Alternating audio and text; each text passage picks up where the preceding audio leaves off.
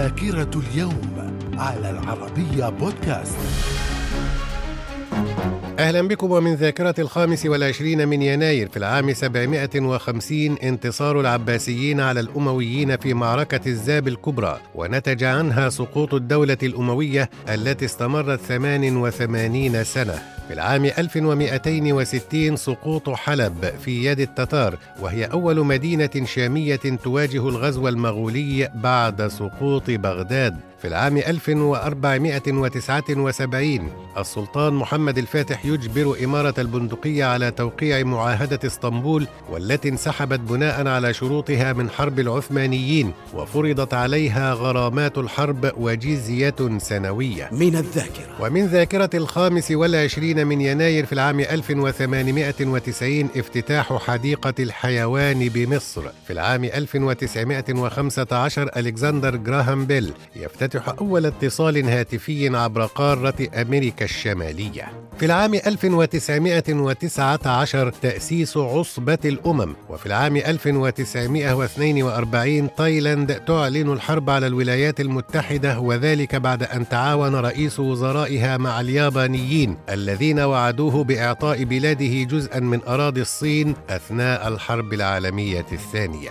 في العام 1952 الإنجليز يقتحمون مدينة الإسماعيلية المصرية ورجال الشرطة المصرية يرفضون تسليم أسلحتهم وأدى ذلك إلى وقوع معركة قتل فيها خمسون جنديا مصريا وأصيب ثمانون آخرون وأسر الباقون من الذاكرة ومن ذاكرة الخامس والعشرين من يناير في العام 1971 عيدي أمين يطيح بميلتون أوبوتي بانقلاب في أوغندا. في العام 1972 التوقيع على اتفاقية صلح بين اليابان والاتحاد السوفيتي تضع حدا لعداء دام ربع قرن. في العام 1980 الرئيس المصري محمد أنور السادات يبلغ هيئة الأمم المتحدة بشكل رسمي إنهاء حالة العداء بين مصر وإسرائيل في العام 1999 ملك الأردن الحسين بن طلال يعزل أخاه الأمير الحسن من ولاية العهد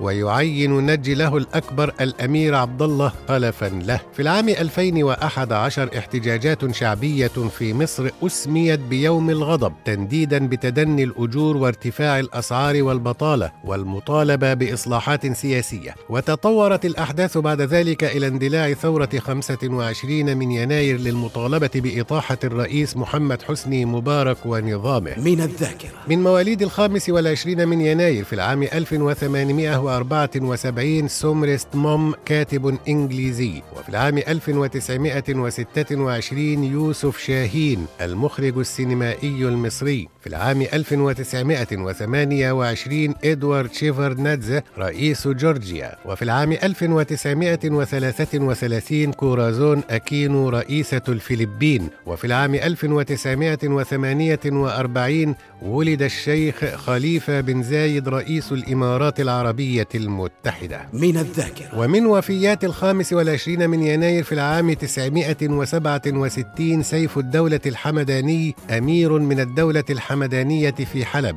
وفي العام 1929 توفي عبد العزيز جاويش مجاهد مصري وأحد رواد الإصلاح والعمل الوطني ومناصر للدولة العثمانية. من الذاكرة. إلى اللقاء.